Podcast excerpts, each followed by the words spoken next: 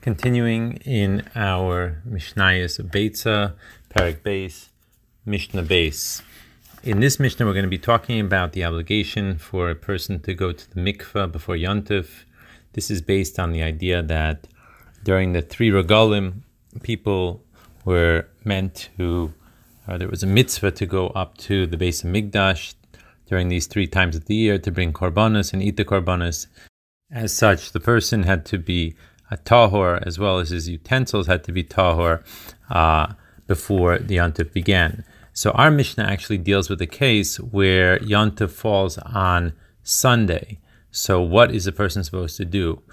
Uh, dealing with the day before being Shabbos. Chalios achar Shabbos. Let's say that Yontif fell on Sunday, which is the day after Shabbos. Beis Shammai Oimrim, Beis Shammai says, Matbilin es kol midlifnei Shabbos. So Beis Shammai says that we must uh, immerse everything, meaning the, both the people as well as the kalim, the utensils, before Shabbos, namely on Friday. Because since uh, to immerse them on Shabbos would not be allowed, because that would be considering considered like uh, fixing a keli, because currently it's in a state of of tuma, and you are fixing it to be able to be used by making it uh, become tahor. However, Beis Aimrim Beis however, says quite the opposite. He says kalim milifnei Shabbos, so he agrees with Beis Shammai with regards to the kalim, with regards to the utensils, that they should be done before Shabbos for the above uh, reason, namely the reason about fixing the keli. However, va'adam b'Shabbos, however, he allows a person to be immersed on Shabbos because with him, it just appears that he is uh, cooling off by taking a bath or something of that nature, but there is no uh, malacha, so to speak, involved in, in terms of fixing a keli or something along those lines. Mishnah Gimel.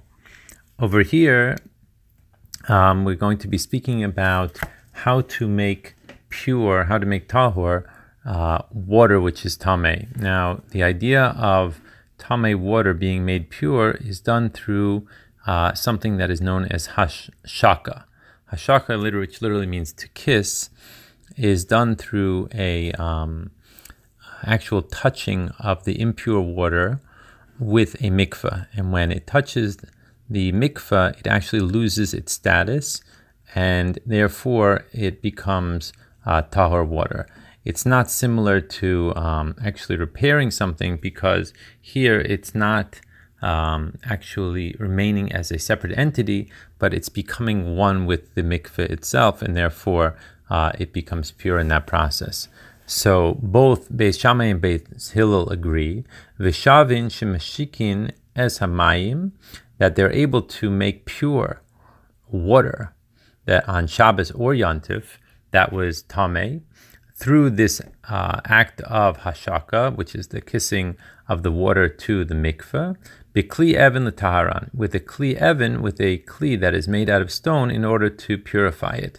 Now, the important point here is that it's specifically using a kli that is made out of stone. Because if a person were to put tame water in, for example, a wood keli then it would automatically make the wood keli into a tame keli. And as we're about to learn, you cannot actually uh, cause or um, the keli itself in order to make it become pure, as we learned in the Mishnah before. So therefore, we're stuck with a problem. So in order to get around that problem, we put it into a stone keli, which does not become tame, and therefore uh, we don't have to worry about that issue. We just are able to lower it down into the mikveh, and when the waters touch, uh, then the tame water is, is becomes pure. And that's what he says now, avalo ma'at bilin, but we cannot actually immerse the tame uh, kli itself in order to make it pure. Then the Mishnah goes on to talk about two different cases here that we're not changing the status from uh, something that is tame to tahor, namely the keli to making it from something that was tame and now becoming a tahor. Instead, what we're talking about is actually just elevating the status, so to speak, of the tahor or already tahor uh, utensil and making it more uh, quote unquote more tahor, if you could say that. Let's uh, just explain it here as we read inside. Matbili migav legav.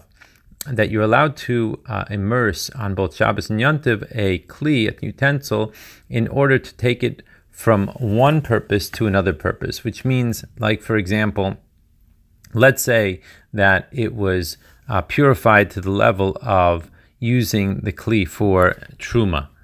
Now we know that using something for kachim is a higher level. So in order to bring it to that higher level, we want to put it into a mikveh in order that it should be elevated. So something like that, since we're not changing it from tameh to tahor, would be allowed on Shabbos and Yantiv. And also one other point, mechabura lechabura, and to go from one group to another group. What this is referring to is that we know that on uh, erev Pesach, uh, people join together in groups in order that they should eat the Korban Pesach that night together as one group. Now, let's say that a person had a keli that he had uh, immersed in order to be used with eating the Korban Pesach for a particular group, and then he decides to change groups. Now, according to the law, he could still use the same keli. However, if he wants to go beyond the letter of the law and actually have in mind the new group, he would be allowed to do so even on Shabbos or Yontif.